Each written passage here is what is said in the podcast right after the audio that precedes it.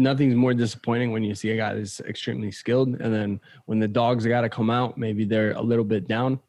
Mhm. It never does, and they just cruise, or or they just give up, right? And because fighting is fighting, and people will respect you if you go out on your shield. Now, it's a double-edged sword, as you said. If you want a perfect example of that, it was my glory debut.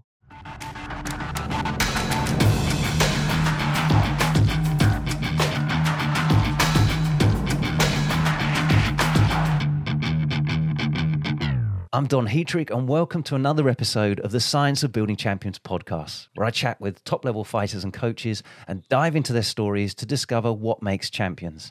And today I have the honor to speak with Paul Banasiak, Polish born two times world champion, four times North American national champion, a full time fighter in Thailand, a Muay Thai coach, and a host of Muay Thai Guys podcast alongside Muay Thai guy Sean Fagan. It's great to speak to today, Paul. Oh man, that's the most complete intro I've ever heard on a podcast. And man, it's been a little while when I was uh, fighting professionally in the states on on big shows. It was like back to back to back, and the same ten questions getting asked over and over again.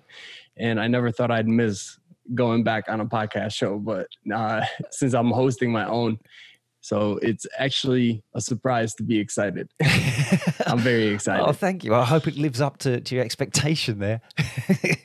and I, and you say about the being a complete um, intro there.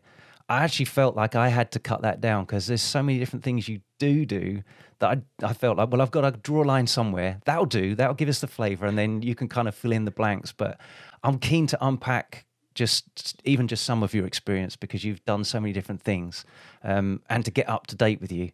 But to start off with, as I always do on these podcasts, I'd love to know more about how your Muay Thai adventure really began. So, originally hailing from Poland, um, how did you Yes. start out in Muay Thai?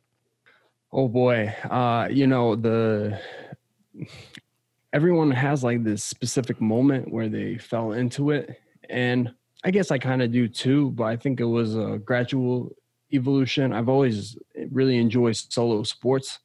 When I was growing up, you know, my parents kind of put me in everything. I played football a little bit, American football. I played. Yeah. I w- would go back to Poland and do soccer camps in the summer so they forced me to you know be back with my home culture every summer when i uh, when i was in elementary and middle school and i would play goalie there and then when i got back home uh, i just at some point in middle school i became more of uh, i don't know i just wanted to be solo and I, and i wanted all the risk and reward to be completely based on me. And i got into skateboarding snowboarding. When i first turned 18, I got into riding super sport bikes. So things that definitely uh, were adrenaline based, had high risk, but also the reward, the reward and the rush was extremely high. So I think that also uh, that type of personality also can turn towards fighting. And Mm. I remember now throwing it way back. I'm going to feel Yeah. old for a second. You know, Blockbuster and VHS tapes. Yeah, oh yeah, yeah, I do. I don't know if you guys had it in the UK, but we, We had did. Blockbuster in the US, right? Yeah. Like it, it's almost a joke now talking about it. Like you, you feel old. And I remember Blockbuster and we had Hollywood video as well here in the States. And I was a kid going there when they were starting to close down. You know, DVDs were in yeah, and people started doing a little bit of streaming and whatnot. And I remember getting this DVD on sale when they were closing down, and it was King of the Cage, and I believe it was Bas Rutten's King of the Oh. Cage, the original one. I think that was in 1999, right? right. So I bought it later. It was maybe like 99 cents. Uh, you know, it was before I really had any money in my pocket. Maybe my parents gave me a couple dollars for candy, and I ended up buying the King of the Cage. And this is wild. This is so crazy. Uh, but then one of my friends ended up having backyard fights at his house, and I I was never really introduced to fighting my brother to karate and these different martial arts and, and and it never really resonated with me like wearing the pajamas and all that Mm. so when my friend started putting these things together it was with just friends it was fun it wasn't really like a you know like i'm a badass i'll beat your ass kind, kind of deal it was literally for fun but uh me being the adrenaline junkie i was we would just do like first blood fights in, in his backyard, and I ended up doing it for a while, and then I remember one of my friends that actually trained. He maybe had like a year of boxing training, and he just whooped my ass. Yeah. So I went up to him afterwards, as often the story goes, and asked him, "Teach me, teach me, like how how how do you do that?"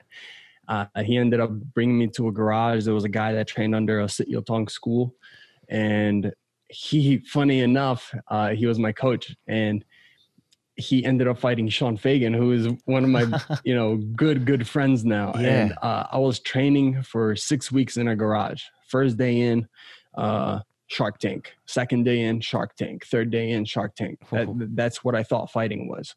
Right. And uh, just getting my ass whooped pretty much for six weeks. And they go, "All right, you're pretty tough, my man. You're ready." I go, oh, okay, that's how it is. um, you know, before social media, I couldn't see like what other schools really did it as, and I had no other perception. I just thought like, oh, okay, we train in a garage, we go in and we spar for an hour every day and learn a couple techniques. And after six weeks, I had my first fight. Um, my coach fought on the same card and he ended up fight, fighting Sean Fagan at the time. Right. Uh, transitioning from skateboarding and, and snowboarding, I, I would always film. So then I started to log my journey as a fighter. And that's ah. how, at the time, Muay Thai athlete and now what is Muay Thai technician became yes. my blog and channel and YouTube channel and uh, everything that I did that was like entertainment based. Uh, I was slinging DVDs in high school, selling, you know, like like literally recording on a camcorder, editing on my TV, cutting the clips, until I finally got a computer to do it. Um, I started in fifth grade with with right. tapes. So so then when I was in, by the time I was in high school, I was uh, selling DVDs. I would go to Staples and print things onto a DVD, and end up slinging them in school, like 45 minute long full clips. I put together a skate team and we, we had these full edits. So that, that was a pretty easy transition into fighting and blogging about it and, and, and kind of posting the journey up, which is like what everyone does now. yeah. It's, it's the natural evolution now. But did that start then with the, the kind of mindset that this was to share it with other people or was it more like I'm actually recording this for my own reference to, to perhaps go back to a review or, or what was what was your mind behind that? Oh, that's a good question because I think it's a it's a bit of both. Uh, I've man, you, you, watch these movies and you're like man, that that life becomes impossible. You you're like, oh man, that's just a dream, you know. And me, I just wanted to log my own progress and be able to watch myself back. I'm an extremely critical person when it comes to self, and I feel like I learn a lot. So when I would skateboard, I would film all these things and I, and I can see what I'm doing wrong, what I'm doing right. So the same thing came to fighting. I know a lot of people have a hard time with it. They're like, "Oh, I don't want to see myself," and you know, and because because I get embarrassed, I think my hands are up and they're not. I'm like, yeah, that's the point. You know, yeah. like you get to correct the mistakes while you're in the gym. You can self correct and really teach yourself if other people aren't doing it for you and you know you can become a lot more self-reliant that way. And I, I you know a lot of people don't think that way but i think sometimes if if you are more self-reliant rather than relying on other coaches or people to tell you what to do then you know you never really have to depend or blame anyone else but yourself. Yeah. Yeah. That do you know what? That's that's something i've I've really noticed. I mean, I, I, I think it's sort of character traits as well, isn't it? And I've always been very much the same. Like if if someone is willing to critique me, I'm happy to take that because it's something mm. I'm doing doing wrong that I wasn't aware of that I'd prefer to correct sooner rather than later before it gets really banked in. Yeah. It's a hard job to to get rid of it. But I almost think back to, you know, like you using video to do this. I think that's one of the best ways to do it as well. Because I mean, historically, the old martial arts gyms and everything, it was a mirror, wasn't it? So you got all these people doing their techniques and kind of looking at the mirror as they're doing it, and it messes you up.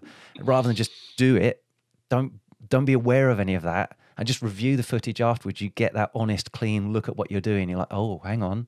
When I'm getting tired, this happens as well, and you know mm. the hmm. difference from the start of the session to the end of the session, all this sort of stuff. I think video is a really really great tool for doing that. Like you say, if you've got And that facial attitude, expressions as well. Like Yeah. you, you can see what type of reads you're giving. You you can see what type of uh physical messages that you're sending to your opponent, what you're sending to your trainer and why they maybe are taking it harder on you rather than keeping a more composed stoic composure. And I, I i see that in myself. I see in other people maybe they don't watch it back because i see people over the years i'm like man like your your technique has gotten better. But the compo- composure is staying the same. You're showing uh, the weakness and then you're inviting the shark in. Yeah, yeah, and, and how um, unconscious that can be. Um, I've got a really weird example here. Okay, I, I've always been in training that it's poker face. If you're tired, if it hurts or whatever, I'm I'm try even in training, I'm trying not to have the habit of showing it. Um, so people are like, "Well, you're looking so calm and composed and all the rest of it." Like, but inside, I'm like, ah, and yeah and it is it's a habit but i've i've found where i'm okay with that in training and it's like even if it's the strength and conditioning as well or foam rolling and stuff like that i'm trying not to kind of do all the gurning stuff and like this is hurting i'm kind of like that's inside get rid of that i'm trying to keep that and it habit. makes a physical difference right Yeah, like when, oh, when, when you yeah. relax your mind your your body also relax so you can get deeper into that uh manual release Yeah, yeah, and and it's almost if it is like your your posture or expressions kind of amplify how you're feeling as well. So if you're if you're kind of like ah pain face, it's like yeah you're almost more aware of the pain rather than nah write that off. It's a it's a passing moment Yeah. as such. But I I didn't realize. That th- this is where it gets a little weird. Okay, so um, when I have a, a shower or a bath and I'm I'm using shampoo or soap, I have this habit that I didn't realize I had until my wife was in the same room and pointed out. She's saying, "Why why do you screw your face up when you're soaping your body?" So I've I've got this habit where I've I've had soap in my hair and I'm I'm I, hair, yeah, used to any any soap north of the eyebrows, basically. Yeah, now that that's one of the reasons I like you is your sensible haircut as well, Paul. oh yes i understand But the, the soap must have run down into my eyes at some stage and stung my eyes. So I've got this habit of uh, soaping myself up. I'd screw my eyes up. And I do that regardless of where I'm soaping on my body. So I'm now aware of this. And I'm thinking it's such a habit. So anytime I'm like, I'm in the shower and I'm doing this, I'm screwing my face up, but there's no soap up on my head. So why am I doing that? It's just a habit. And my wife pointed it out. And I'm, now I'm acutely aware of it. But just like you were saying, kind of reviewing your footage, you can see this kind of weird stuff that you do. Like, did I, I didn't even know, know I did that. yeah But that, it, like you say, they invite someone in. If you're doing that kind of stuff and you're giving the tell, then it it is actually an issue, isn't it? Oh, 100%. And that, that's the most important factor is to, to be honest with yourself. I tell a lot of people to, you have to be honest, but you can't depreciate the, the value that you already hold. Meaning that I know a lot of guys are hard on themselves and it's detrimental, while other guys are able to take that critique and just, uh, well, I can get be even better. You know, like I hold the value that I hold. Uh, I've been able to be uh, I've had success with certain things. It doesn't mean that I'm perfect, but it means that there is still room for improvement. And, and just because it's been shown that I need room for improvement and, and I do need to improve, it, it doesn't mean I'm any less valuable. Right. And I feel like I've gotten in that state where I lost a few fights in a row after a really long winning streak. Uh, this happens to fighters all the time, right? Like they go for a long winning streak, they feel invincible uh, they feel untouchable, and that's how I felt. Uh, I was uh, it, wa- it was like a just a drag race the second that I turned pro, and I after going undefeated for so long for for a number of years and 17 fights and then having that losing streak it's, it's almost like i i lost the value that i already had as i was making changes. And now i really do my best to tell others that if you are getting into that like don't don't devalue yourself like just because you you have room for improvement doesn't doesn't take away any of the things you've already worked on you've already accomplished and were successful at or you have talent in Yeah, yeah, and it's it's. Um, I always look at the fights as um, as a test and an appropriate test. So if you're if you're undefeated, it's kind of like I'm not yet getting an appropriate level of test, and it's it's once you you you need to be failing every now and then to really find to what you need to change under the microscope. Then while, while it's all plain sailing, it's there isn't that critique coming back, is there? But a, a loss is like well, loads of critique here I can work with, something to build on. Hundred percent. I, to be honest, uh, I felt like I did it to myself.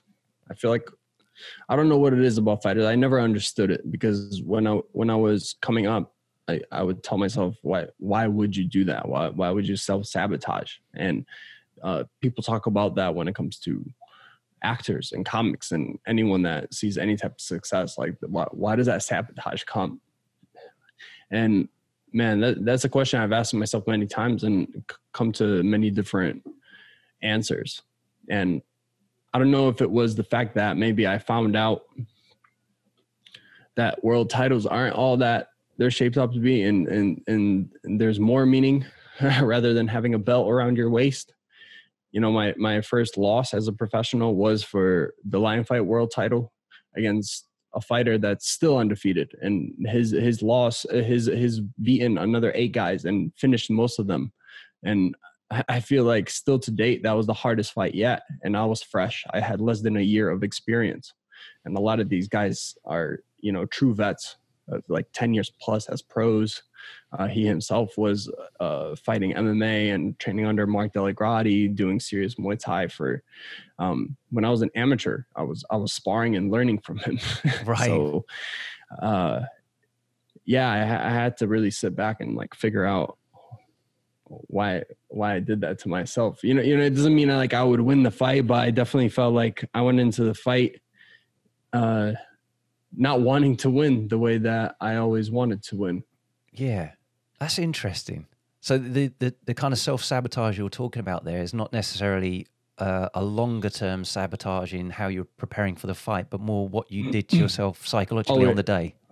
Yeah, I I always train hard, and mm. I that that is uh, something that's been embedded in me since I was a kid, since I was growing up uh, in Poland and having to immigrate to the States and having a mother that is a perfectionist, making sure that, you know, like these are opportunities you've been given, you've been blessed with. Uh, people back home in your family don't have these same opportunities. Take them, hold them, and make something of it. Otherwise, you're just you're wasting that. Like for the people that don't have the opportunity. And I actually had a moment with a similar speech when I fought uh, for Team USA in the Worlds in 2015. Rami Ibrahim is from Pennsylvania. is a big uh, Muay Thai personality on the East Coast. Uh, he has a ton of great fighters, and I remember a number of us won the gold medal, myself included, two of them, and he stopped all of us. And he said you know there's there's fighters in the middle east. There's fighters that i know you know from my home country that would kill for an opportunity to lose here. And yeah. that literally they would kill for an opportunity to even lose here just to have an opportunity to step in here and to have an opportunity to fight for a world championship to represent their country. And they can't. And you guys are here and you had the opportunity many of you fulfilled it. And like this is just where it starts. You know be, being a champion is not just you know getting that medal around your neck but it's it's like what you do with it what how you act from now on and how grateful you are for even having the opportunity. Like these other kids could have come in here and taken it from you but they don't even have it. So be grateful. Yeah it's such a learning opportunity those kind of competitions like that world championships i know for me personally as a mm-hmm. as an amateur doing that as well that once i had that opportunity to fight on the national team and got there and had multiple fights until you lost all that that was such a massive learning experience both um, personally for me as a fighter, but also just observing how all the different coaches prepped fighters and, you know, cherry picking bits and pieces that work better for you or not and experimenting yeah. with your setup. I, I, found that was a real fast track kind of pressure situation where everyone's kind of um, exposed out on the floor, and you can see all these different things going on. It was it was fascinating with the different countries. I miss it. to be honest, I, I I really miss it now. As we're talking about, just picturing in my head, just you know, we would have road trips like two three hours to boston to train at Yoton, to new york to train with different teams to to jersey to train with different teams everyone on the come up and having these tournaments that we're getting ready for and there was only like one on the east coast and one on you know now they have one every single month outside mm. of covid right now but uh, before that, that, they were having ones almost every other month. And at the time you know it was one event we're preparing for like for the year. Like all right let's get a van let's all drive down. Let's let's enjoy it. People had mattresses in the arena and they're all getting stuffed up 600 fighters waiting outside a you know like a holiday inn to yeah. to weigh in and just starving and uh, everyone becoming friends. And now seeing everyone come up is it's it's really fun watching the come up, but it's it's definitely that journey that was the really fun part. Like not now everyone kind of goes in their own, you know, in their own direction as a professional and and goes on with life. But those team building opportunities, those things, I think, especially if you're an amateur, you you, you really want to savor those. Yeah. And you mentioned that sort of team building, and it is, although, like you said right at the start, a, a, kind of a solo sport where you get the rewards out of it that you put in, but there's still that massive team element, isn't there? Let alone mm-hmm. if even if you're not competing in a in a national team like that, it's just with your with your corner team and coaches and all that kind of stuff as well. It's that nice little hybrid, I think, isn't it, of the best of the team aspect, but the best of the solo aspect as well. That's why I love it. That's why I love the sport and I, I wouldn't trade it for anything because I, I just it's like when you do those team projects at school and and you feel like you're putting in 80% of the work and then everybody gets a grade because of your work you know? Mm. or you can be lazy as fuck and then get get an a and how good does that feel you know? Yeah. like knowing that. So you know the the lows are super low and but the highs are extremely high and they're 100% worth it. Yeah there's it it really does I I think it makes you learn about yourself massively. That there isn't anywhere to hide, is there? It, not just on fight day, but in all the all the work that goes ahead of that as well. Um, yeah, I think it's a fascinating process. It's personally why I think Muay Thai's drawn drawn me in. Is it's it's not just the physical and the technical and tactical aspects and all the rest of it. It's it's actually what it's it's held the mirror up to me that you'd sort of think I will hmm. behave a certain way in this situation, and I don't think there's much more of a, a pressured situation than there is in a in a full contact Muay Thai fight where everyone's watching and there's been a build up for months potentially to it. Um, it it uh, allows you to see what's going on.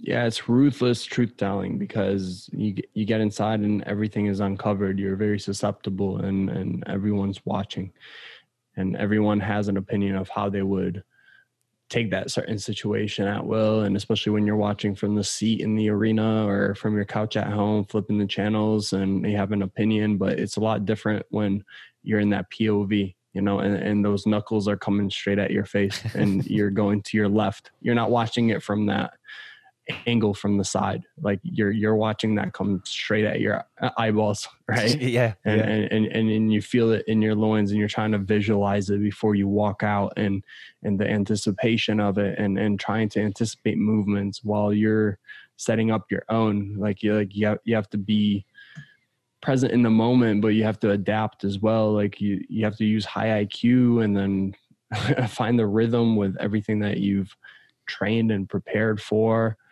and all these different things it's it's really ruthless because i've seen guys that are extremely talented in the gym and then they go out there and then none of it comes out in the fight. So it's it's like you know if you put in 12 like 10 hours and you get paid eight dollars an hour you get eighty dollars. Like in in fighting you can put in those 10 hours and and you can get nothing out of it come fight day if if your mind just doesn't flip that switch like everything has to be checked off.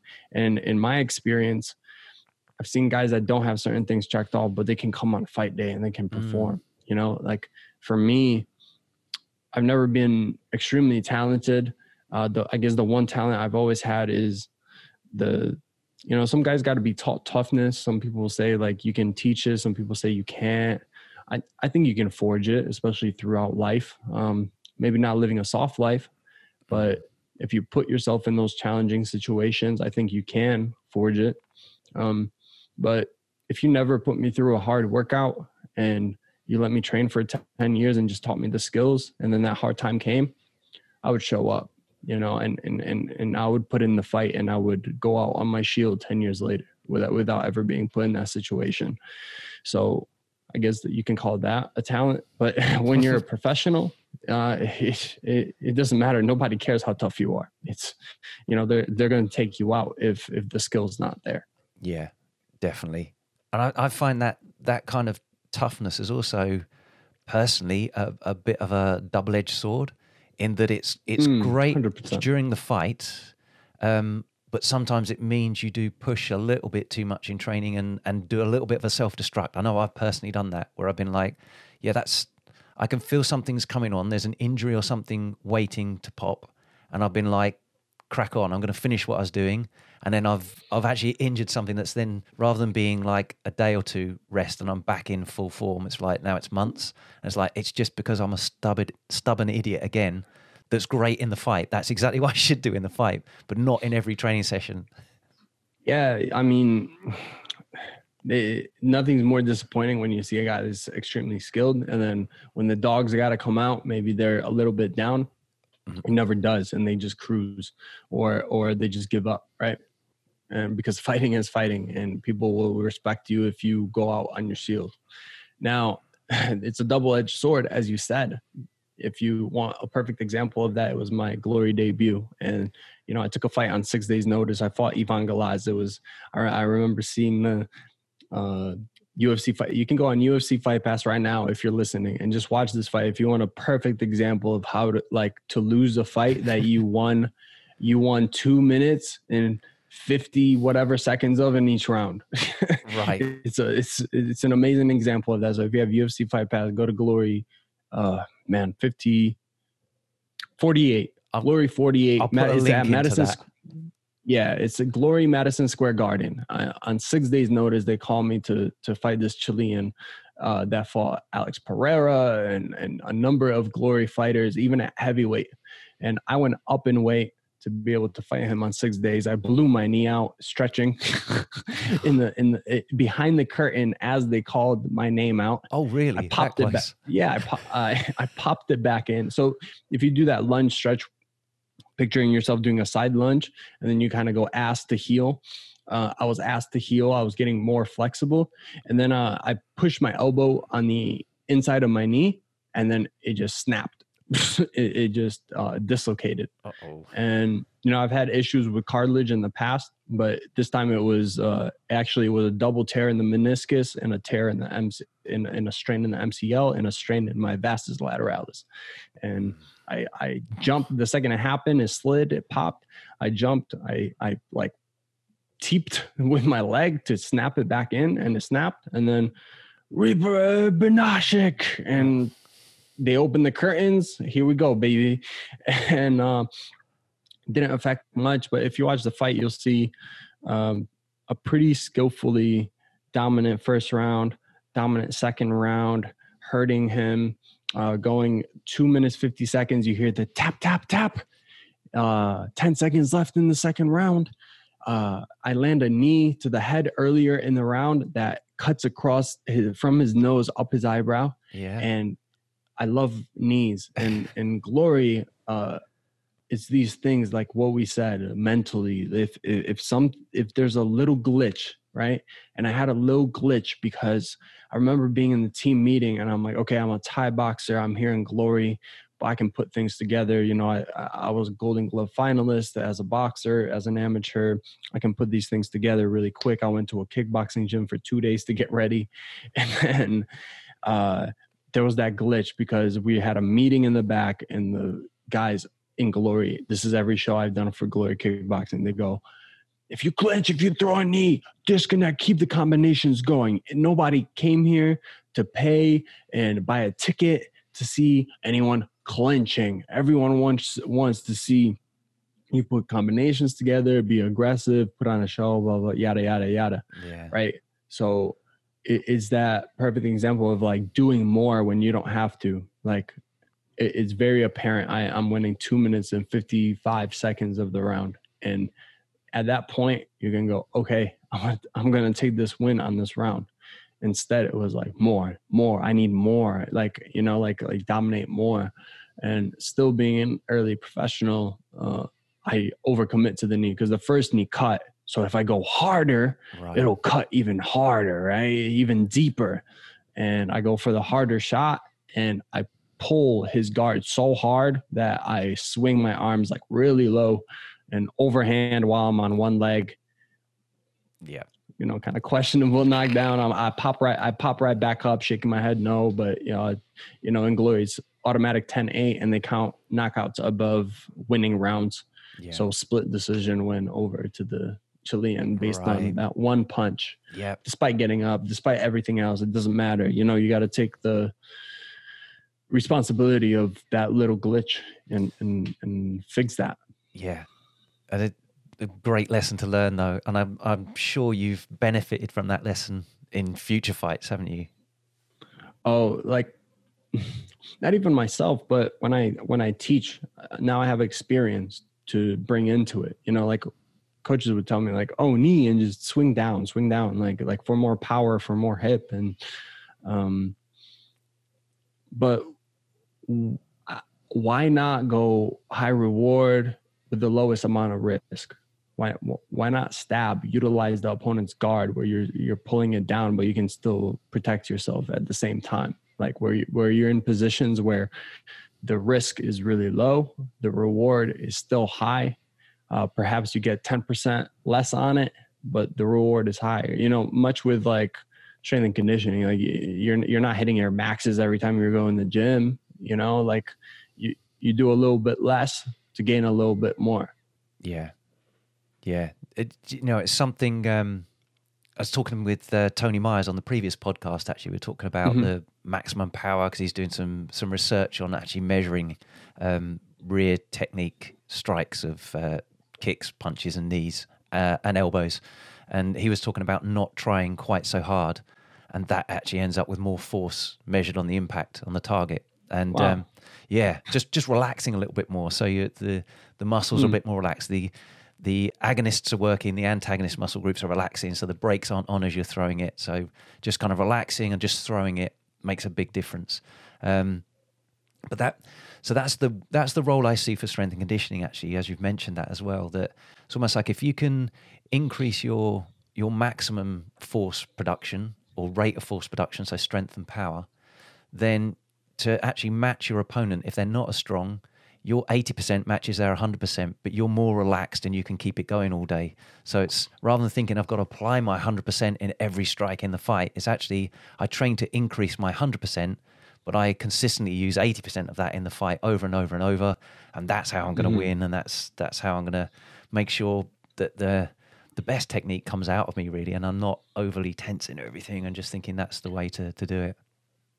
I really enjoyed that visual you had in your uh, heavy hitters program where you're talking about the energy systems and that like if one guy is just a little bit more conditioned and uh, you know they, they're working at the same workload but they're a little bit more conditioned like his drowning him at that 100% while he's able to still recover because yeah. he has a little bit left in the tank right so like he doesn't have to pretty much use all his steam to, yeah. to get the same energy output out and then if they're trying to keep up the energy output they're like really steaming themselves out. And then as the rounds go on you just can't recover anymore because you're like you're failing right? Like if if one guy is doing like 70% of his max lift while the other guy is doing 100% but the number is the same obviously when he goes back to set 2 is going to be rough. Like yeah. i know when i do like my max set of pull-ups if i do like leave 2 in the tank I can have that consistent number over and over for every set, right? Yeah. But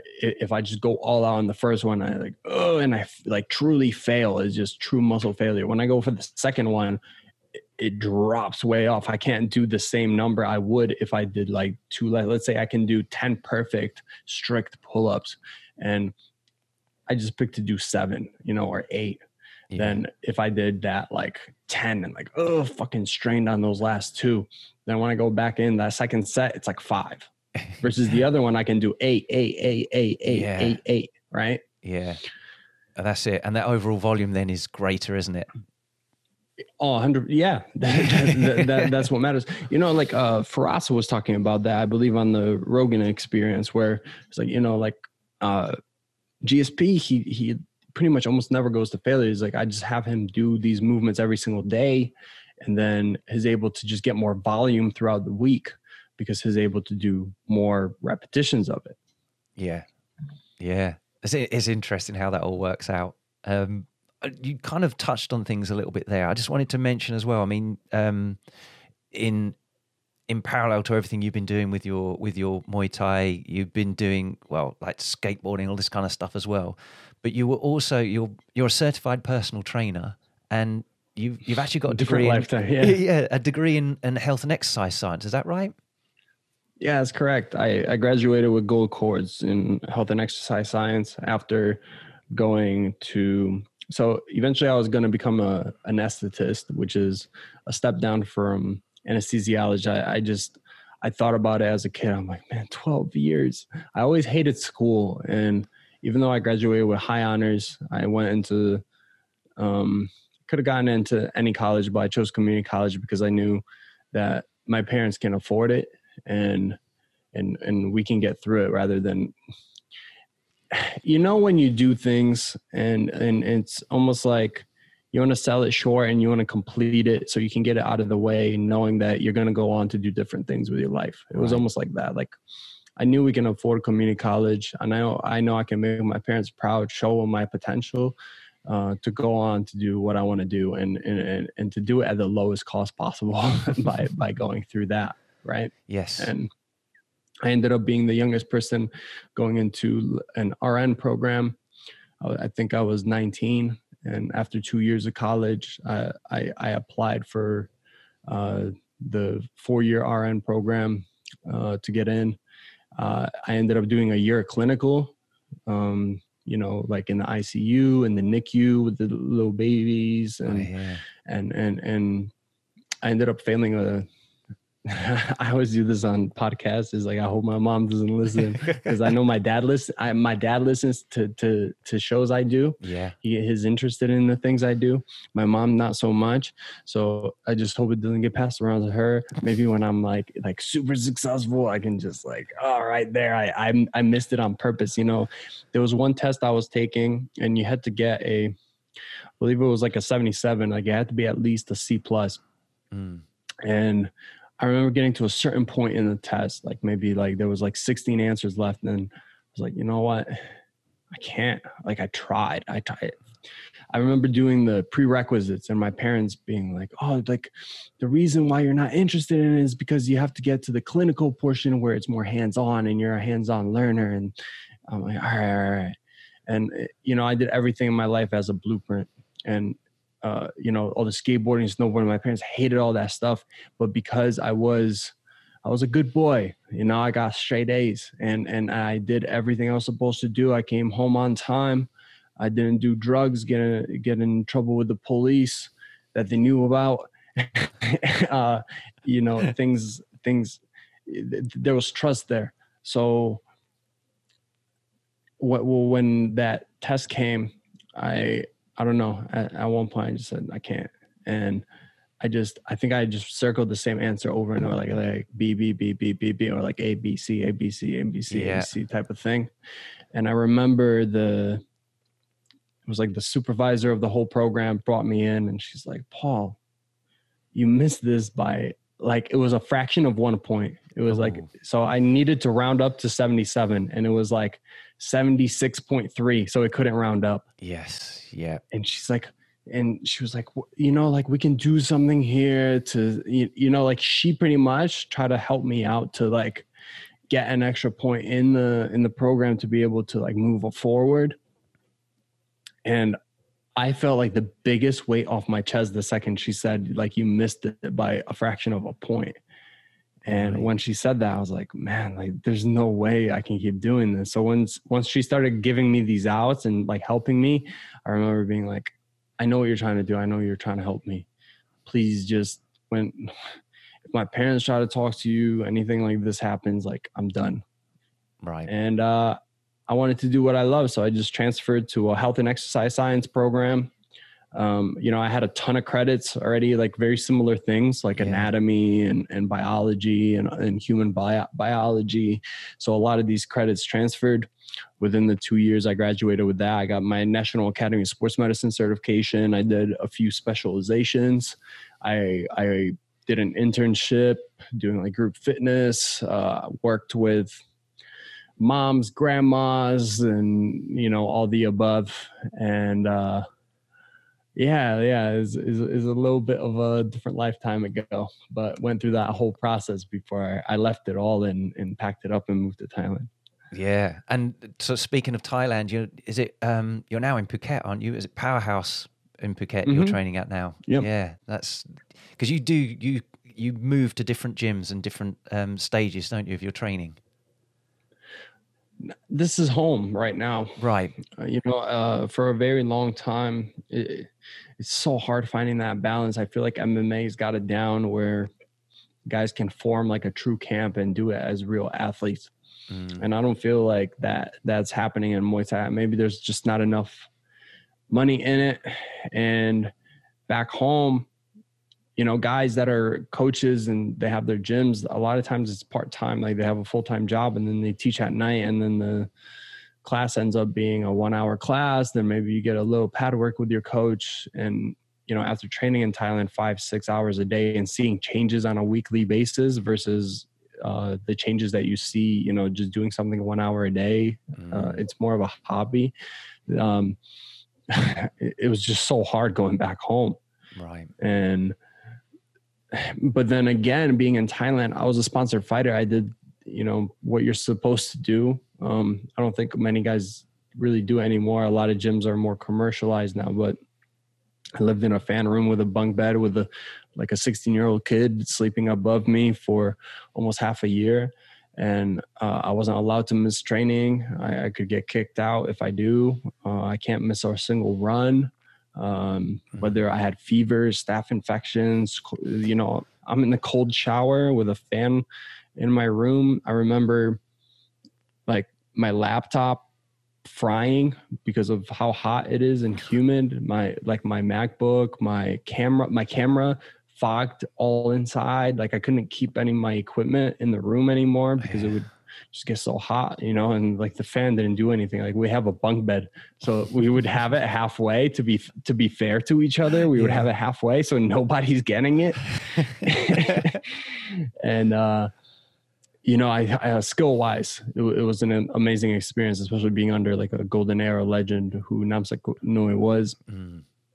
But at the end of the day, I ended up being like skinny fat and uh, taking a ton of injuries at the end that haunted me for a number of years. So like this six month process like debilitated my body for a long time. Right. And I was performing and trying to perform with these injuries and impingements where now that's the reason why I'm here. That's the reason why I'm at Powerhouse because they're in the middle. Uh, you know, like everything's kind of a religion to people. Like I feel like Muay Thai even becomes a religion. There, there's these like extreme traditionalists. And then there's these like super new school guys. Like ah oh, that's old school man. Like you you you got to do sauna and massage and this and this. And like they're not doing the the core training. Yeah. And then there's the opposite where it's the traditionalists and they're doing nothing new for like that like the, they don't welcome anything. It's, it's just zero open-mindedness. And yeah. i'm in the middle. And i feel like it, it's helped me what I said before, like growing up in Poland and growing up in the States. It's just two completely different cultures. Like one is like like always looking at other people. One is oh like always looking just at yourself type of deal, like being more selfish, like Americans are type of thing. And and and like finding like this middle ground, like okay, like what you said earlier, like cherry picking a little bit from like each one to see what works. And me having traveled around the world and felt like okay this works this uh, this doesn't work. Like th- this is really good. Like th- there's guys that really take that strength and conditioning and the new school stuff like way too far, yeah. where they're not doing the core work. Where you know you you see guys like Saenchai, um, he doesn't train and and he beats these Brazilians with a 12 pack that are shredded and fucking strong. They're animals, and they just can't touch him because the fundamentals aren't there. Yeah. Um, you know, and and and then you also see the opposite where it's just super old school, and you're a big guy, and you're in this cookie cutter program that these short guys are, and you're you're not really improving that way, and you're just like breaking your body down. You're not using the same style, the same approach, the same energy systems. And like I've I've seen people here that are here for five years and not they're not really improving themselves. So mm. uh, powerhouse is kind of in the middle where they're they're very their focus there's actual instruction it's not just like cardio pads and like going for five rounds to to get tired and to sweat yeah and and more of a focus on on skill and and being able to have a bit of recovery. And and and when you say oh i'm going to lift it's not looked at with like a side eye like mm. hey you mm. should be just focusing on running more run more. Like that's the answer to everything right? Like you're sick run more. Oh your knee hurts run more. Yeah. And you know it's uh, i i have this kind of um well, a, a bit of a, a, little phrase I had in, in my own head, and I used to use it on my website quite a bit of respecting the traditional, embracing the new. And I do yeah, think yeah, that, I really like that. Yeah, I, I perhaps should use that again a bit more. Um, but that's that's genuinely how I, I feel about things. I think there's a, a ton of really good stuff in traditional Muay Thai training, and that's naturally evolved to be efficient at doing what that's doing. But then there's also bits that just haven't been touched or approached before that are gaps that can be brought up by using new methods, if you like, that aren't the traditional way, just because those tools or that knowledge wasn't about when that's been forged. Um, and actually marrying up the two in the right amounts, not getting too the, the pendulum swinging way too far one the other way, is is kind of the best way. But also to kind of personalize it, like you've said, where you know what does suit one person doesn't another, and there, there are different things and different areas that you perhaps should be focusing on to to get the most out of yourself and not on the other side of it mess yourself up as well just trying to do something that does suit somebody else and not you. Um, I think there's there's probably quite a bit of carnage with people just trying to copy people that are either a completely different build or a completely different stage of their their training and the the the intensity and the volume of their training that they need to improve them or even maintain what they're doing is perhaps way too much for you or not enough for you. And it's just it's knowing where you are on that and just trimming things to to keep moving forwards. Um, I, if, sorry, have you got something to say about about that, Paul? Yeah, because with that said, I feel like I personally probably have missed out on being a part of a team, meaning in the sense of like having like this extreme belief system and, and and it's more true now than ever when it comes to politics like where where you identify with the side and then all of a sudden like you got friends and people that will be like yeah man i got your back you know like if if you have that certain set of beliefs.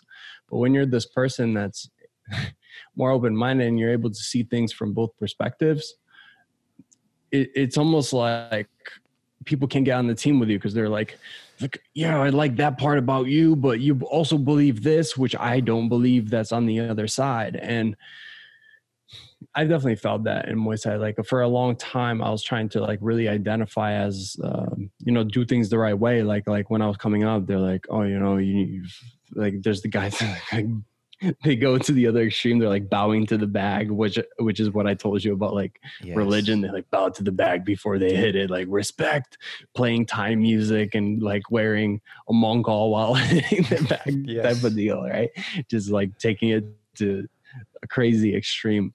Um, and what's funny is that the Thais care about that stuff so much less than foreigners do about like other foreigners. And yeah.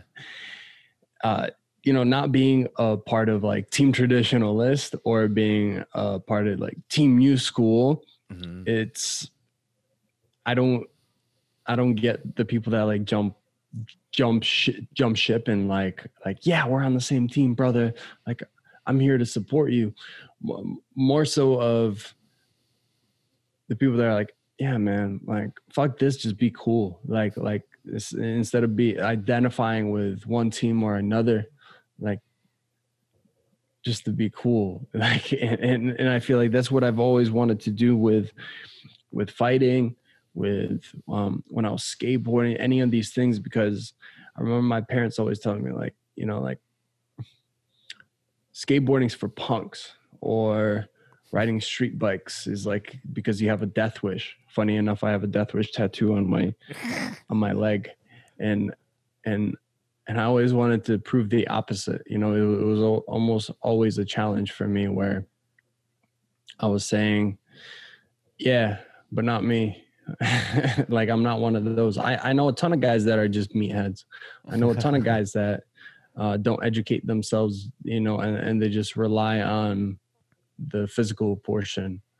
And unfortunately, like the best in the world, they they they encompass everything. You know, they they encompass like true, genuine spirit and love for the game but they also know how to like play and finagle with the business side of things and they also like look at the entire landscape of how to shape it when it comes to like the mental the physical the strength and conditioning the skill part and then also like how to help others and how to do it right. Um those are those are the ones that like truly get to that peak spot. But like on the way there in the progress not a lot of people see it because they can't identify with it. It's, it's like tell me which way to do it. Don't tell me like well sometimes like this and sometimes like this. because then it's confusing. Give me give me a b like a blueprint. And that's how i try to teach like with these diagrams because i'm a visual learner mm. so when i created the striking academy i try to encompass everything like audio where I'm talking over these breakdowns, but then I also have the visual and then I have the physical um, example and then also the infight example. And then I can tell you like, okay, this is the style.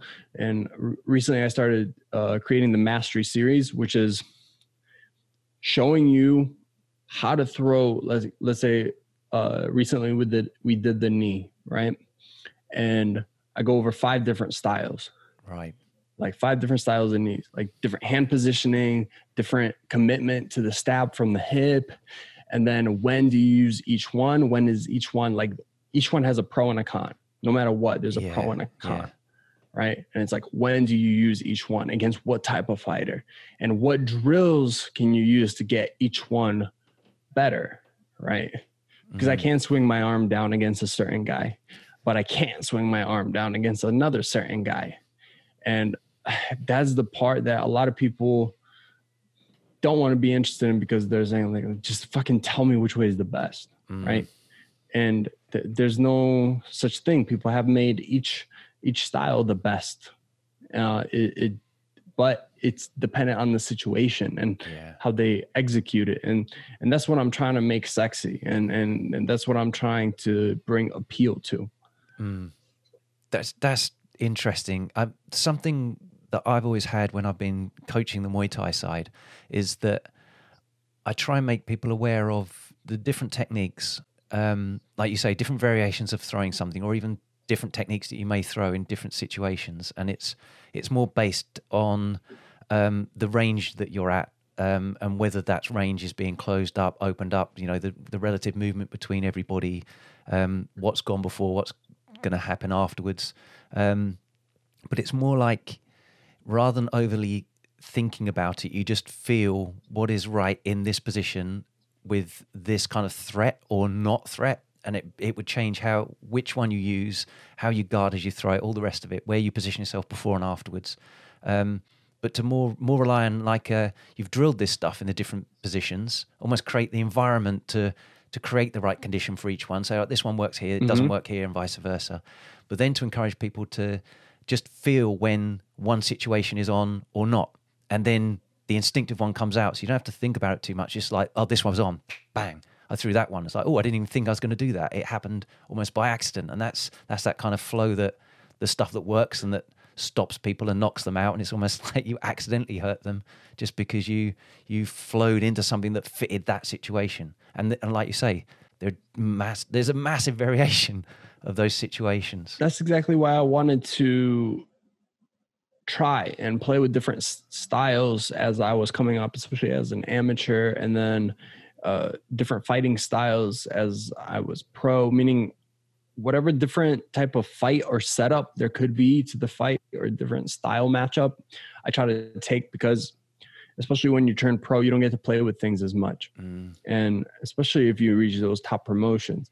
So I fought Muay Thai, I fought kickboxing, I fought glory kick, kickboxing and like K1 style. When I was in the worlds, I took both K1 style and full rules Muay Thai. Right. Funny enough, I, I think I lucked out because I fought the Dutch fighter in Muay Thai and I fought like a Muay Thai stylist in kickboxing. And and then in the pros, same thing. I went straight from lion fight to glory to uh, being in Thailand, where things are scored like entirely different than even Muay Thai in the United States. And then just being able to adapt rather than being like, well, this scoring way is bullshit or mm. this one is the right way uh, just having more perspective where it's like, okay, all right, we in New York. Okay, this is how we're doing it. Oh, this this is the sanctioning body. Okay, we're just being aggressive. Yeah. Okay, we're in Thailand. This they they, they score more the stees and style and and the body kicks and the knees and control and composure and all these different things. Like that's what we need to focus on here, and and then being able to flip that switch and, and you can't do that unless you have the experience of having been there. Um mm-hmm. like at the beginning of this year i went from fighting uh i fought like a modified kickboxing fight in thailand then i fought a muay thai fight five rounds then i fought a muay thai fight three rounds and then i went to cambodia and i fought a one round kun khmer ko only nine minute round. Oh nice. That's interesting. it's, it's like like what is that you know? Like just to figure out like uh, how do we pace this? How yeah. do we like do you go for the knockout early and just get it over with? Do you break the guy down over time? Is there enough time? And the only way you can figure it out is by going in there and doing it. So and then, and then you can pass that on to others right? Like yeah. to, to have the example to speak from. I know a lot of people have examples that they speak from. And even things that I haven't taught. And then I'm like, oh, that doesn't really make sense to me. And then I figure it out because I'm doing it in a real situation. I'm like, okay, that's why it didn't make sense to me. Yeah. Right. Because it doesn't really work that way at this angle. It just doesn't feel comfortable. Right. Like it only works for that guy because he's shorter than me. Or yes. it works for that guy because he's orthodox rather than, you know, me being a southpaw.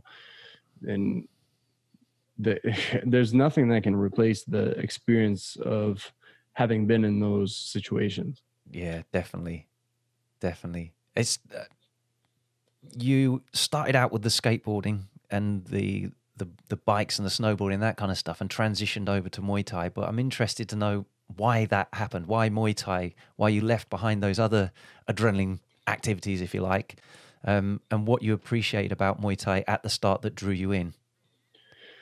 I started to get kind of sick of the culture uh, and skateboarding. There was a lot of like, I, I was never somebody that, uh, especially when once we got to high school, a lot of drinking and and smoking and and talking shit type of stuff. And you know, like we would have videos running from the cops and things like that. And and down the line, it just it just didn't uh, appeal to me. I, I never thought it was cool to be kind of talking shit to each other all the time as like a friendship type of thing. You, you know, those like groups of guys where like the whole time is just kind of busting each other's balls rather than yeah. like talking about growth and yeah. development and things like that. So again, it's it's like one of those things where I'm in these circles where I'm in the middle. Like I, I don't like fully identify with the circle where I'm I'm willing to be like, oh, I'm a skateboarder, so now I am a punk and and I just smoke and I drink and skate pools and break in and skate the pool and then run and then like I do this for the next 10 years.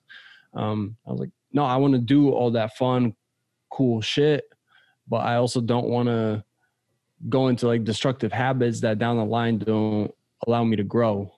Right. And so I, I didn't identify with that and then you know you take even more heat for it you're like it's like oh Mm. yeah we'd invite you but you're always like this and and and then trying to make you feel that way and i was like down the line. It was funny because in high school uh i was a skateboarder but i would hang out with like the preppy kids too. I mostly dated like the preppy girls and but i wasn't really like friends with the, the preppy guys. I was friends with the skateboarder guys because i thought those guys were douchebags. Um but i like the fact that they had a little bit of like discipline and their parents cared about them like trying to be an intellectual at the same time Mm. I'm like, man, how do like how do I fuse all this together? And I think we have all these thoughts in our heads, and then, and then we we you know some people allow things to happen to them, um, and some people just make certain choices in their lives that lead them to become you know what they picture in their mind, and and I feel like that's what I did. You know, I I ended up going to that gym. I left skateboarding that whole entire kind of culture behind, and it's like I just it was, it was a completely different life. I I don't talk. I don't hang out with any of the people I used to hang out with. It was a, you know, I'm still like it's not like oh I don't like them. I don't like that style or whatever it may yeah. be. It's just like it, it just wasn't me anymore. I'm a different person. You know, people try to think like you identify as one thing, and then that's what you're going to be for the rest of your life. Man, we have so many choices, especially now. Like you, you have access to anything. So like anything in the world, any person in the world to take example from. Like, you know, before if you were in your hometown, no one else fought. And it's like all of a sudden, it's like, all right, what opportunity do I have? But now you can find a group that connects with you. You can, you can find people that you can relate with. Um, at the time, I didn't have that, so I found it. You know, like I found it in a garage from like 30 minutes away in a gym, and and you know they didn't care whether it was you know you you step in the in the gym and you work hard. They don't care if you're black, white, Asian, girl, boy. Uh, you're a doctor. You came from a shitty back background. You were a dickhead or or not. Like, do you come in? Do you work hard? Do you respect the teacher? And and are you willing to learn? And man, that's as simple as I wanted to keep it. And me loving that and and and having like a focus and a thing that you try to perfect but can never can that's also productive and good for your health and challenges you and forces you to grow i think over the years that's exactly what became what i've you know i, I fell in love with and eh, it's a tool it's it's a vehicle to succeed in other things Yeah. What, I think when you find something that, that aligns with ultimately, like you're mentioning identity and all that kind of side of things, um, your core values, you know when things Cheers. are at, cheers. you know when things are actually um, aligning with what you deem important or, or feel right to you. And it's almost like your fur's being rubbed up the wrong way when even some of those core values are there, but others aren't. I've definitely found that. Mhm. I've I've moved away from things that I'm just like, no, this just doesn't fit me. It doesn't feel right. It's it's making me unhappy. This part of it. Um, and when you find something that marries up all of your core values, um, that's that's magic. It's it's great when when people do that, and it's great. I think when it's the physical types that find something like Muay Thai, where there is the respect to it as well, and it's not all just people shouting each other down and and uh, massive Yeah. egos all the time. Um, I, I found that really refreshing. Yeah. You know, that's what I like at the end of the day with this is you don't have to talk much uh, if you don't want to. You know, like it, it it rewards every personality. Like you might get a little bit of extra uh, value to you if if you are entertaining and you do enjoy talking out loud and and letting people know your thoughts and confidence and whatever you feel inside or don't. Some some guys Yeah. don't and they still speak up on it. But also if, if you are the quiet type and, and that's how you want to keep it you know at the end of the day everybody sees what happens in, inside the ring. Everyone sees whether you show up to the gym and how often you do that. And that that's where you build the respect between the people. And that's what i just said nobody cares what what color you are what height what this what that. It's just at the end of the day like show up do you do the work. And i feel like over the years i've also built up another double-edged sword, which is having a really good work ethic and it's almost like I'm always challenged. I don't know how David Goggins does it because he must have people like every single day being like, motherfucker, you, I bet you can't do this though. You know, like everyone wants, everyone wants the guy that's never been beat to be beat and like somebody to, to like solve that puzzle, right? Yeah. So like you have this unbreakable man. It's like, oh, I can think of something to break you. Like, you know, and, and, and you get every guy that can't even go out and run a mile without stopping and heaving, telling you what you can't do. And taking it as a challenge and, and, and possibly having uh, physical repercussions because of it or mental repercussions because of it. Like I, I've done it a ton of times where like I put work and financials to the side, like just to be a hard motherfucker. like and and and I would have injuries. Like I said, like I I popped my knee before the fight, and then I went out and fought. Like there, there's been situations like that where I've been in the gym and done similar things. And just to be like, man, the last two guys that did this, you know, they they kind of walked away and then I never saw them again, or they walked away and the train I heard trainers talking about them behind their back. And it's like, I'm not going to be the one to, uh, mm. to be talked about like that. And then two months down the line, two years down the line, I'm like, damn, it's still fucked up, huh? Uh. And it's affecting how I'm performing and and these things. So yeah that that double-edged sword that's like every personality isn't it like uh no matter what you are if you're too nice maybe people take advantage of you being too nice. If you're too hard maybe you don't make as many friends. Like everything has its pros and cons just yeah. like the styles that we talked about right? Yeah. like coming from full circle. Yeah there's, there's no such thing as the as the perfect approach is it? There, there's strength and weaknesses to everything. It's um, mm. it's interesting to kind of take that on board. I'm I'm interested as well to know, you know, how how your appreciation for for Muay Thai has changed now because there's been a lot of training since you started out in that sit your Don garage there. yeah. Um, what, what what do you appreciate about Muay Thai now that you perhaps didn't right at the start? Wow, I don't know. I've never been as that. That's uh, you know, in the in the past, I want to say year and a half. I begin forming who I am inside the ring and in inside training and all my performances. Meaning you know you start out you watch these legends. You you you try to mimic the movements of those that did it the best. And certain things don't don't mesh well. Like I, I always enjoyed the aesthetic style of dutch kickboxers like being in your face and fighting. And that's won me some fans yeah. but it didn't always win me new brain cells. and so I had to take a different approach because I'm tall and I'm a southpaw. And for a long time, I just I didn't like the way that tall guys fought. They fought extremely safe with a jab and a teep, and and they would score their way with the body kicks, and then just like you know get their hand raised and walk away. And mm-hmm. you know no one ever talked about it again. And I, I, was never that guy. It was never part of my personality. It's probably why i resonated here with uh powerhouse because eddie is is one of the fighters here. And i don't know how familiar you are with him or his style. His, yes. he's a aussie fighter and champion. And he's a very in your face fighter despite being almost as tall as me being a lankier guy. And and he enjoys himself a fight. And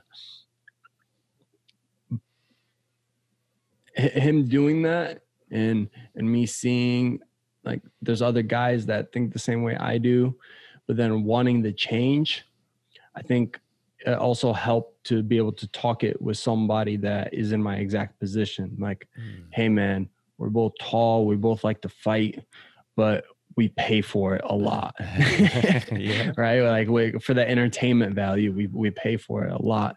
And he looked at me and he was like, Man, even if I like to do this, doesn't mean you don't got to do this shit. It's like you're really good at, you know, sticking with certain things and being annoying with these long weapons. And th- there's still a way to be entertaining and mold the style. So that's the appreciation I found in the past, I want to say year and a half or two years, uh, which led me to you, which led me to finding my talents and and actually utilizing them rather than trying to mimic others or, and mimic certain styles that I find appealing and and finding a style that's both appealing to me but also complements my body type and my talents rather than working against my talents just to do what what I would want to watch on TV like but still become something that you know like I'm proud of and I want to watch back and and and and enjoy and be like look at this this is what i built. This is the art piece that i created. This yeah. is my brush.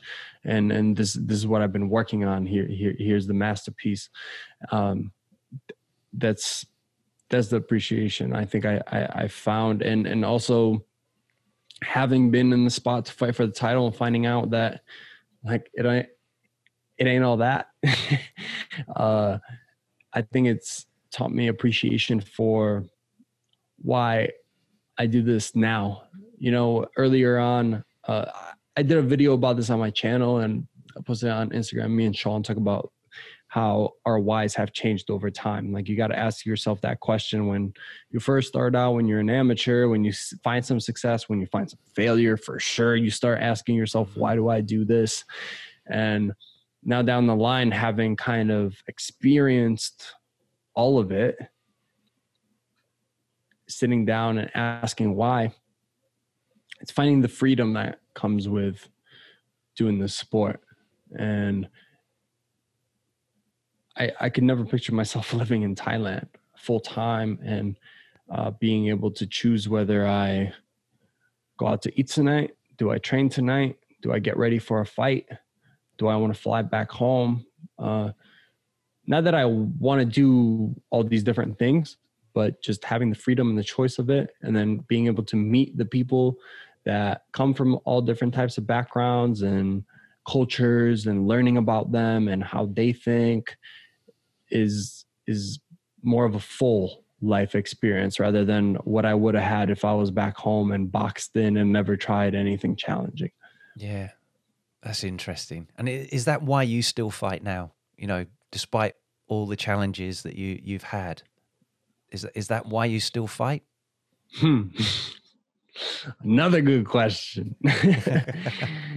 it's uh why I still do it is um, I'm getting better at it.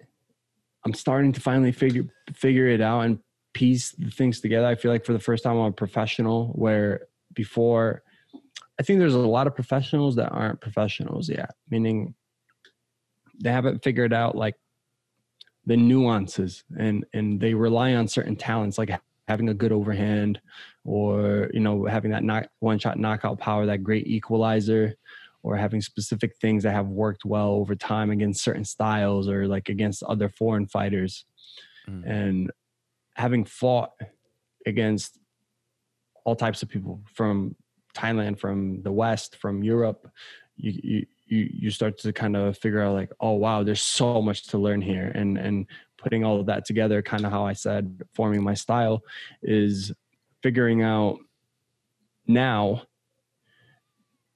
how to put it together and me putting it together is extremely intriguing like just the learning process of how how i I can like put these little pieces, uh, what you said before, cherry pick them all, and then form this style that is me. Yeah. And I want to keep having experiences so I can speak upon them. I want to have experiences so I look back when I'm older and say I had as many of them as possible to look back on. And I didn't stop short of experiencing something that I see down the line and go, oh man, that would have been an amazing opportunity. But I, I stopped. Yes. You know, I'm, I'm in the prime. I always, th- I, I don't know what it was when I was younger. I always told myself, 28 to 32 is prime. That's where we get a grooving. Mm. And it's mm. almost like a self-fulfilling prophecy where I was I was 27 turning 28 and I finally started to develop who I am and my style in the ring. So we'll see how it goes 28 to 32 now. I just turned 28. Oh yeah, so we're in the sweet spot. Yes, exactly. what do you think are the most important traits or characteristics for a champion to have in your opinion?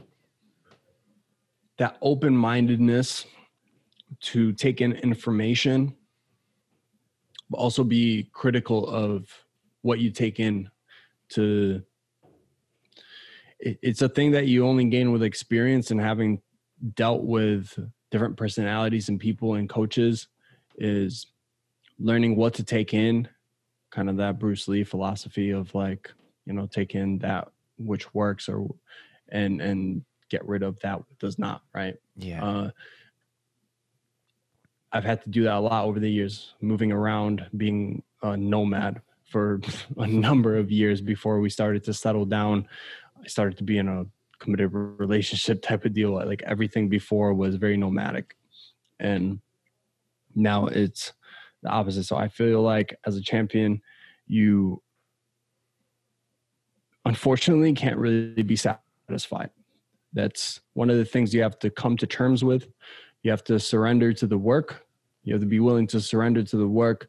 You have to be willing to surrender to the process and to look down the line in long term. So whenever i train students i never train them based on the quick talents and those quick gimmies that can win them the fight that day.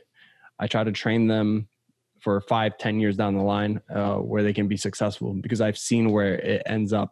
I, I, never try to look two years down the line like, okay, we can win this belt in this state, and then we'll see where to go from there. Yeah. Rather than that, um, you know, like that guy that has that big, powerful left hand it's amazing. And he keeps putting guys away in the amateurs but once he comes across a professional that's seen that left hand from a million of other guys and it doesn't work and now all of a sudden you have nothing else in your arsenal unfortunately you just start that's those guys that start to lose and lose and lose and then they can't figure it out. Like oh man mm. now i have to work on these talents but you brought yourself to this high level already it's hard to catch up with these other talents. It's like it's like being in the UFC and having a white belt and you've been a striker your entire time. Now you got to learn wrestling.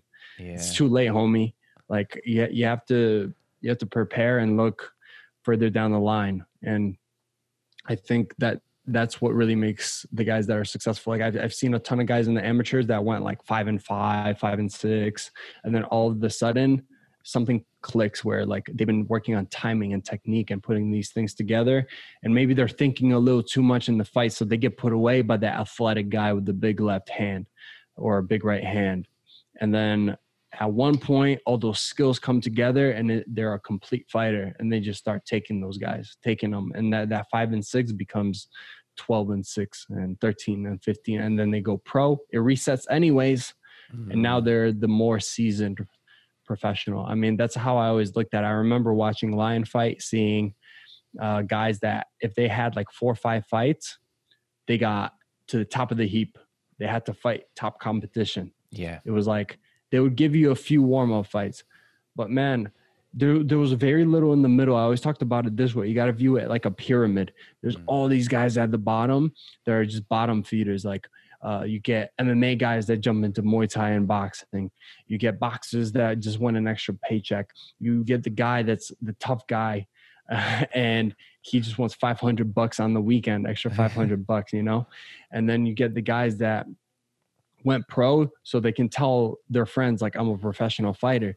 But then you also get the guys that were amateur phenoms and they took 40 fights before they went pro. And like all these guys are there at the bottom and then like a few of them rise. Mm. so there's very little in the middle. So like once you you know like you you pick apart a few of those bottom feeders it's you know you're you're fighting top competition from there. You're fighting world champions. So you have to not only look at oh when i turn pro can i can i rock with these guys that are 4 and 0 or you know 2 and 2 it's like because a lot of guys look at that, they're like, like, oh, I can fight that guy. Yeah, but after you fight that guy, can you fight the guy above him? Yeah. That's the real question, right? And that's what I looked at. And behold you, after going a whole four and oh, I fought Brett Havlicek, WBC world champion that's fought Cyrus Washington, been fighting for Lion Fight, take on Madison Square Garden, was 16 and 4, top 10 WBC in the world and I had to be ready. Mm-hmm. And I won a five round decision. I was ready. So, but if I didn't think that way, never would have happened. Never would have come close in that fight. Yeah, you you wouldn't have had that scope to experiment and develop safely. There's there's less opportunity to experiment at that top level, isn't there? You you know, it's it's got to yeah. be it's got to be effective, and you need to have done your groundwork. I'd I'd love to know, you know, what the the greatest obstacles or challenges you've had either personally or as a fighter, and the lessons that you've learned from those. Injuries, one hundred percent. Um, you know, what I see in a lot of people are personal life challenges uh, from their girlfriend, their wife, their family, uh, letting these things affect their life. I've seen a lot of trainers uh, it be affected in their gym, and and then it trickles down to the students, and that's really unfortunate. But for myself, I saw those mistakes and I learned from them by watching others. When it came to injuries, not so much so. I, I, I didn't have too many experiences watching other guys derail their careers from uh, breaking things or injuring them. And so I had to learn the hard way. Uh, I was never extremely mobile. I really broke my body down skateboarding, snowboarding for all those years. I had really bad cartilage issues in one of my knees. And then obviously that glory fight didn't help. Yeah. Uh, and within that year, uh, to give you perspective, this this was the lowest lowest low. So imagine going 17 and 0. In 2015, I went 10 and 0. I fell on top of the world. My last fight, I was 9 and 0. I just came back from Spain. I went 3 and 0 in the World Championships. I, I in the nationals to get to the World Championships, I fought two of the guys that were world champions the year before. So it, they weren't punks. There were mm-hmm. it was one undefeated fight, two undefeated fighters for their first loss, and I beat both of them. Then I went with Team USA to Spain. I ended up fighting a pro in the finals. So mm-hmm. I feel extremely confident. He had 77 fights. I had 13 amateur fights, mm-hmm. something like that. I end up winning the fight. Then I go to Madison Square Garden. There's one guy left in my weight division. He was a big sit Muay Thai fighter. He was my height. He ran through everyone, like ex- even experienced fighters. I think he had six finishes in a row. Really strong in the clinch, six four, just like myself, yeah. and really experienced. I think he had almost thirty amateur fights.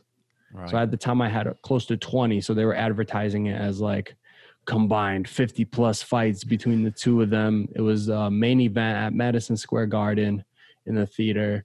It was a big charity event. We were the main event there. It was on like a local pay per view type of thing. And I ended up taking a split decision. Right. I won the year 10 and 0, beating the number one guy on the East Coast, the highest of highs, like belts and gold around the neck and, yeah. and Madison Square Garden. Like, that's the dream, like being under those iconic lights that are on that roof yes. and, and walking through and seeing just pictures of, of legends on the walls. And then having won a few more fights, running out opponents, going to golden gloves and things like that. Like, okay, here we go. We go to Thailand. We move to Thailand. I live in Thailand for almost a year. I go 4 0 as a professional, defeat an IFMA gold medalist as my pro debut. He had something like 40 professional fights. It was my pro debut uh, feel unstoppable 17 and 0 go to lion fight win another fight against a wbc champion so it's not just a flash in a pan and then once i lost the world title so again fast track it's a sprint now you're fighting the for the world title and yeah. you're fighting your old your old teammate uh, the corner that was in your corner is now in the corner opposite of you. Mark oh, Delagrati yeah. with his Italian with his Italian accent yelling, "Hey, we know, we know what he's gonna do here. we know what he's gonna do here." Getting in your head and and you almost not wanting to be there. It's like, man, 17 fights in a row. I gotta lose at some point, and then the self fulfilling prophecy coming. And and then glory calls okay things are still good it's all gravy baby let's go and uh, popping the knee losing that split decision and then and then i end up losing two more fights to even more subpar competition so it's like mm. i was just beating world champions then I was fighting for the world championship title, and and I was undefeated, unstoppable, and now all of a sudden, I lost a couple fights, but they were you know injuries right before, like mm. six day notice, all these a lot more experienced.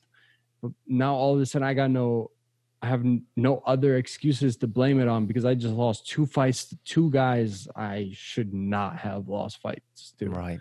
Uh, uh, in glory, and I go, man, I've been handed this this amazing opportunity in in three split decisions, and and I just couldn't couldn't get past it, and then I end up losing four in a row. So, seventeen straight, and then four straight mm. on the losing side. Uh, and then within the same year it goes from i have around 20k in my bank account 17 fight win streak life is good to uh, i'm on the us team to kicked off the US, US team because of a medical suspension because i got hit so hard in the fight uh, four losses in a row mm.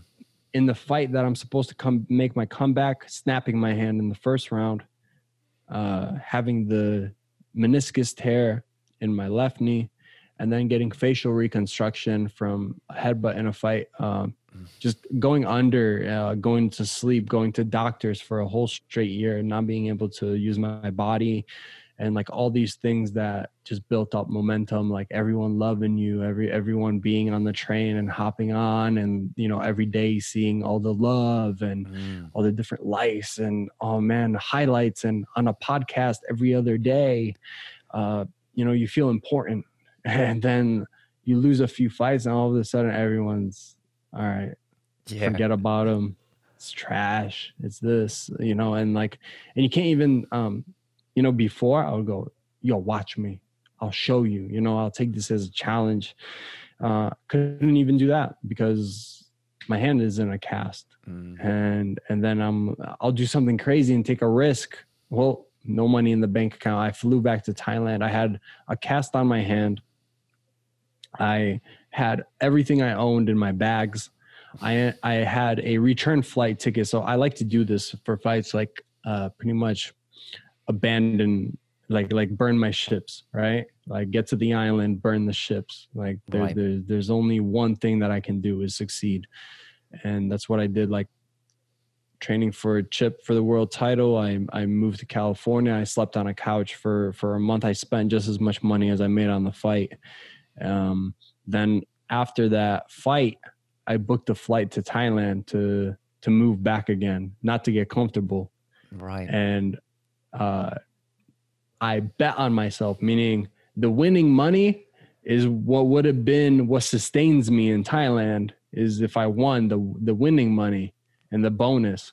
Right. Well, the bonus never came, and but I still had my ticket to Thailand and my bags packed. So my ass is after, especially after that glory fight, my ass is in a cast with $300 in my bank account to get an apartment, to feed myself, and to pretty much live for the next month uh, because it takes a month for Glory to pay you. Right. Yes. um, so I have $300 left in my bank account because I bet on myself. And all I have to me is I, I can't prove anyone wrong. I got a cast on my hand. I'm on a four fight losing streak. And and I got no money in the bank. So what do I do here? You know, like that that was the lowest, lowest low. I have I have videos somewhere where I'm just talking to the camera. right.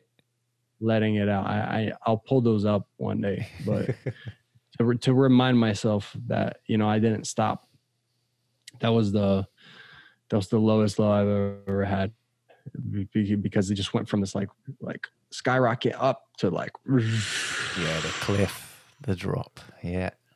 Oh man, what a drop, man. And uh yeah, my girlfriend was still in the States. So I was by myself in an apartment. Just, yeah. just in an apartment for a month, just with my thoughts in my brain, filtrating through how much I hate myself for for an entire month, just being self-destructive. So how did you turn that around and and what did you learn there? I kept rocking.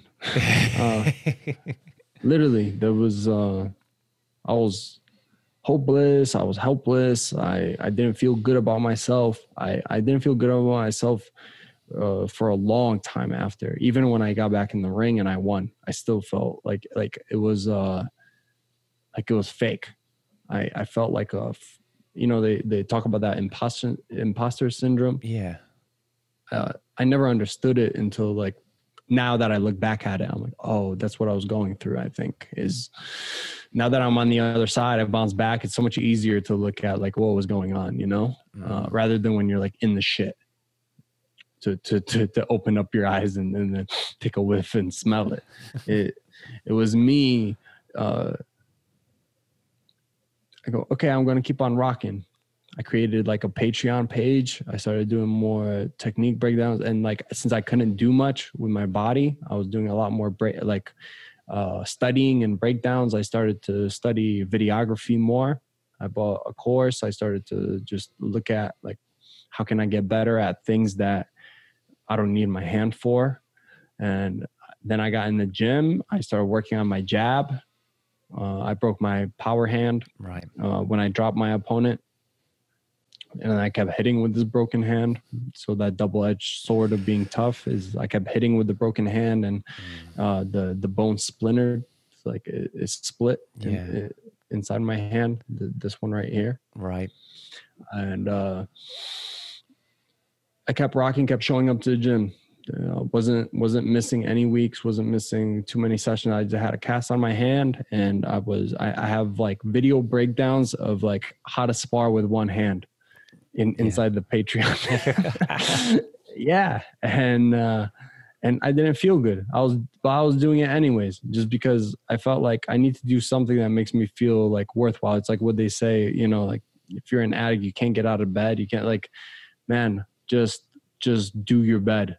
Just just yeah. fold the bed, you know, fold the sheets to get a little bit of order in your life, and that's what going to the gym was. I mean, it was bullshit. And then for a year, I paid with like bad patterns, like mm. pulling back my left hand because I had a cast on and I was still yeah. in the gym shadow boxing. So it's like I built bad habits, but mentally, it, w- it was something I had to do.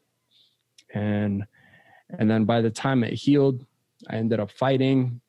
I still didn't trust my hand. I caught Col- I fought Kolo Benchamak my first fight. My my coach tricked me into it. I told him I need, I'm like, listen, I've been fighting world champions and on top promotions in the world back to back to back. I'm like, I just need something that makes me feel like I'm worth it or that I'm here. Like they keep giving me these challenges for me to be like, fuck you, I can overcome this. And uh, being a B fighter, it, like if you do boxing, you know what mm. being on the B side is, right? Like you're supposed to lose and for me to c- come and win. So he was like, "Oh yeah, yeah, yeah. They it, they, they switched the opponent. It's it's not the Benchamak fighter from Bokhaus gym. It's this guy and blah, blah blah." And and then I'm I'm sitting at Chiang Mai Stadium and and I'm looking under the stands and I just see these quads that are like like if, if you wanted the anatomy dummy, it was right there. The 12 pack and ties aren't diesel like that. Like no not to say Bokhaus on anything, but for him to get to to get his traps that big and for him to get that shredded at an older age is is questionable. So maybe it's going in. I'm not saying anything again. Observations, yeah. There's a very strong looking fighter, all right. and I remember being in the fight and literally saying to myself in my brain when I hit things, being like, oh wow that worked there's no way that's gonna work again and then like hitting a low like uh, all right here it goes because we're like feeling each other. I'm like i gotta do something. All right here it goes. Pop pop boom and then it lands. I go that i just got lucky. He let me. Like you know it's round round one and two. His his a strong thai fighter his his just letting me kind of work you know? Like that's literally the things i was saying in my head. Right. This, like this is bullshit. Hey. Outwardly, it was completely different. How you said like you know in your brain different things are going on, mm. uh, but inside that's what I was telling myself. I, I I remember it clear as day, and and then I hit a hand trap into a neck. I So I hit an elbow that we worked on in training, like uh, blocking the hook, coming in with the elbow. I go, oh wow, like coach taught me that. It worked. Cool. and like that got a little excitement in me. It was just exciting to to land someone we've been working on the entire training camp. And then I landed uh pulling down the hand and neck kick. Right. And then it slapped really loud and I can see it wobbled. It wobbled him. I go, Oh, I can win. It, it just it flashed in my head that there's an option that I can win again. After losing four fights straight, it was almost like I just was like, oh, this is like this game is fake. Like I'm not supposed to win anymore. Like it, it's just game over type of deal. Mm. But I'm in here. I need to do this to like I don't know for what reason. Like I just got to keep going, and and forcing myself into it because sitting at home ain't gonna change shit. I have to put myself back in there, and and take a risk again. Like that's how I got here in the first place by taking risks. And I hit that head kick, and then it something flashed, and I was like, "Oh, I can win this fight." I did another hand trap this time to an elbow, and I knocked him out. Mm, nice. wow. Okay. And it gave me a little bit to be like to keep going and go for another fight. But honestly, for another six fights or so, it was the same exact thing over and over again. Me thinking like, all right, I, I caught that lucky shot. It hurt him, and then I uh, I had a good finish. It ain't gonna happen again, and it ain't gonna happen again. And like after like six fights and then winning, I was like, okay, like there's not six mistakes in a row, you know. like we're we're we're kind of on a roll again, and and and then just believing in myself. And honestly, it was also. um people were like reconfirming it for me. Like, you know, I was like, I was fighting low. Uh, competition was hard, but it wasn't world famous, you know, like mm. it was in the fights before. I feel like it's really hard for guys to like go from the limelight to something that's like a tier below and mm. and to feel satisfied from it. But you know, I was I was fighting at that level six months, uh, seven months into being a professional. Yeah. So I, I had a lot to learn. I had a lot to figure out. And I don't know, at some point throughout the process, like there's never a specific day. That's why I, when I say like keys of a champion is to surrender to the process, mm. that's exactly what I did. I surrendered to the process. Like, listen, I don't feel good about myself. Nothing feels right. Um, you know, my left hand, I'm pulling it back. My technique looks worse than it did before. Like I'm not getting better, but I have to surrender myself to a process and trust it that at like once I get out of this and I get over this hump, something will happen again and, and, and things will click. You know, fast forward two years last year, I fought before COVID hit. I fought 13 times in 13 months. Yeah. And and I lost one split decision again in glory which right. didn't feel good, but like I got to walk away f- uh, from it. Uh, say I, I lost it on a. I'll say out loud because there's video footage of it. Is like a fake low blow. I got a point taken away, and then it was a split decision uh, his yeah. way. And uh, yeah, you, you, can watch that one as well. It's Glory Chicago, uh, Taylor Krahl, Paul Banasiak. Um, again, you got to learn from those things. It's like, oh, okay, like I gave him leeway in this, or you know, these are the things I could have changed. These are the things I could have done better, and and and then the fight after that was a lot better, and then the fight after that got a lot better, and then to force myself through that, like I did the opposite. Like like I was fighting just a few times a year, and I couldn't like develop all these different tricks. Like I knew I had to get better, but fighting at that top level twice a year, it wasn't the same as me going you know what? My challenge this year is to do 12 months 12 fights. Yeah. And some you know some months couldn't get a matchup or whatever so we double up right do yeah. do a fight one weekend and then fight again the next weekend to make up for the month that we didn't get so that's the same thing like you, you see failure like oh you don't go to the gym today cool punish yourself the next day and do the extra work uh how you know my girlfriend you need to give her love to like I, I say punish. Yeah. but you know, she, she, she needs just some extra love. it, it's about building that momentum, isn't it? And it's, you, you kind of, um, you're, you're casting votes for who you think you really are each time you do that stuff. And if say if you if you if you can get training when you don't really want to and you manage to do it, you've you've succeeded again. Um, and if yeah. you have to miss training, but you've managed to make it up, you you manage to uh, to cast that vote again for for who you really want to be.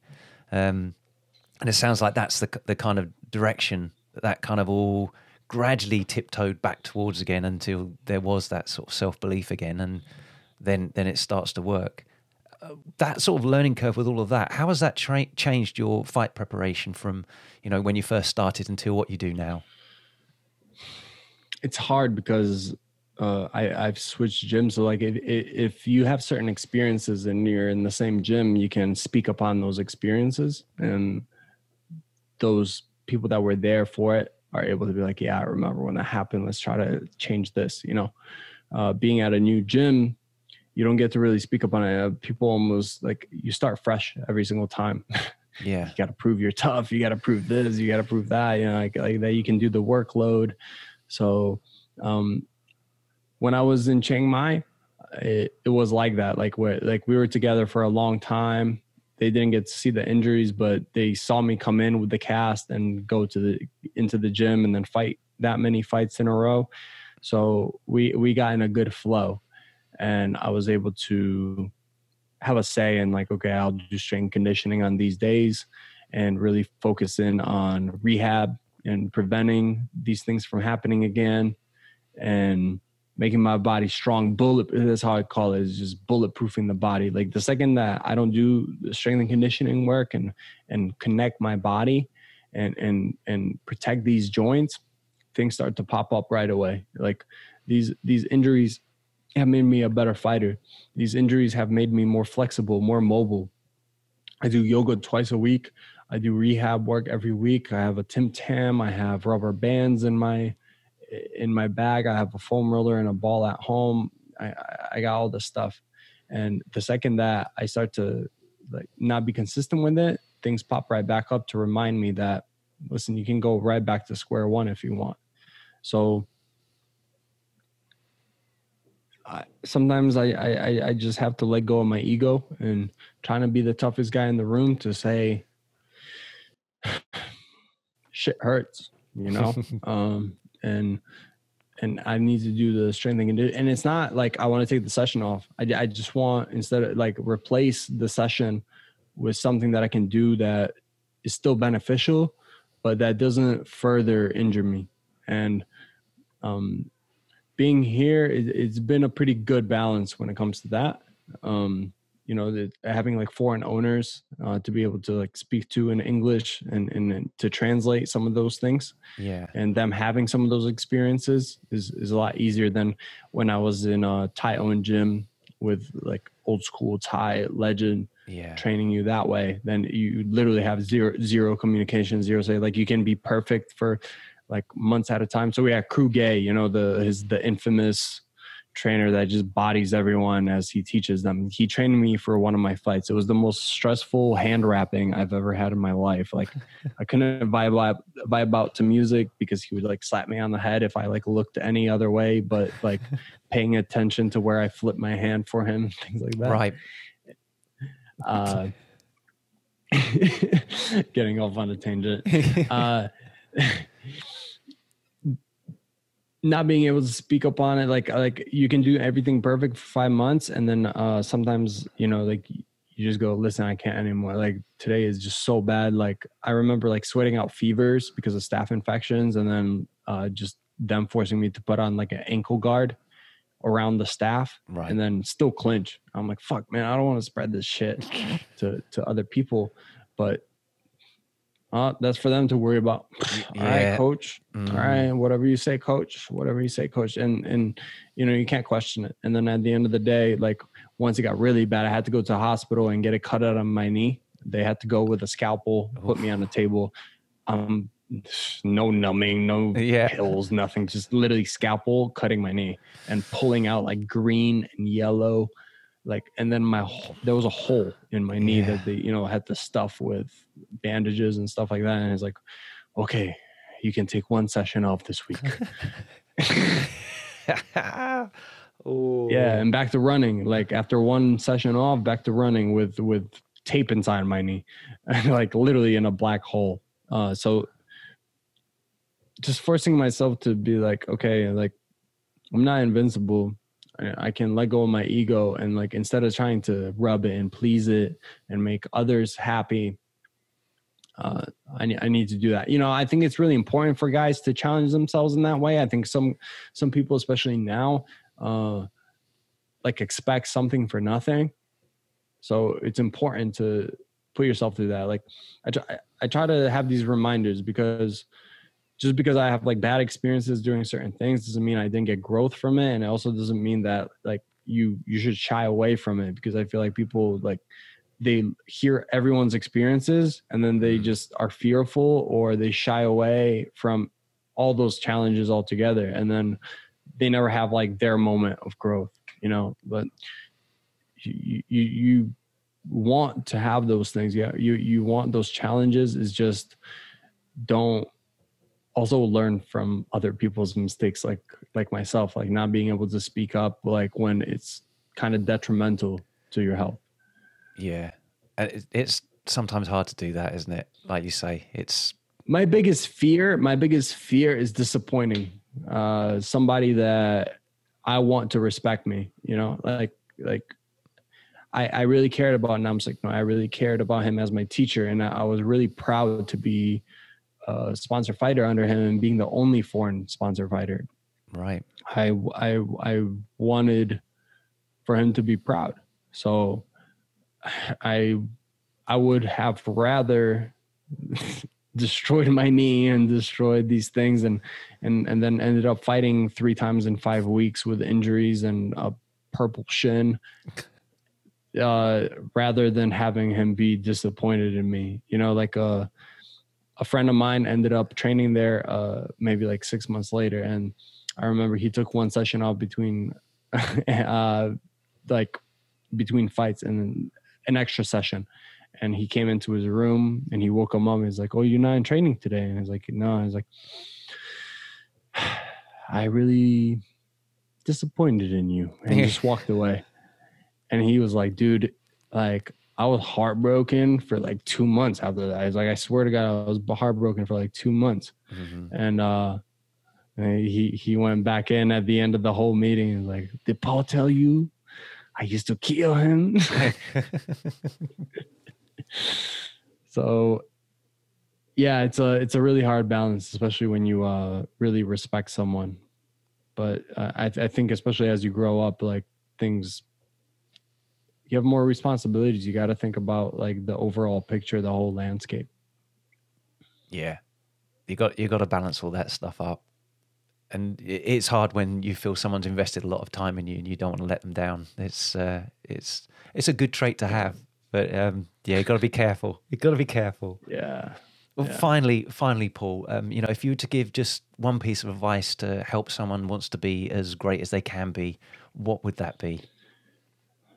Don't sell yourself short. Be open to learning, taking critique, and giving love. But at the same time, just not being a sucker to it. So just finding the nuances and the that fine balance of, you know, not being taken advantage of, but also seeing value in yourself, and and that applies to everything. Is you know like whether you're in a relationship, whether you're at work doing a certain project that you feel like you know like you you need to get more value from uh, and and others aren't seeing in you then knowing that you can grow but keep keep keep that value and that, that self-respect intact that just because you know there's some things wrong or certain things can be better and can be further perfected doesn't take away from the fact that you have something to offer and that is valuable. Love it.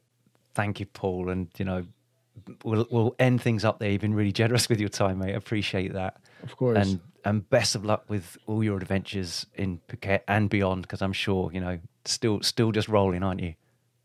Yeah, it's been a complete pleasure, man. It was uh really good chatting and, and almost uh, venting in a way as well. It, was it's a it was a good therapeutic episode and podcast for sure. You can find out more about Paul and keep up with his adventures at Muay Thai Technician on Instagram. And check out his blog and online striking academy at muaythaitechnician.com forward slash striking academy. You'll find links to these with this episode. And if you found this valuable, please like, subscribe, and share with someone else that they could help too. And give me a podcast review or a comment. I'd love to hear from you. I'll catch you next time.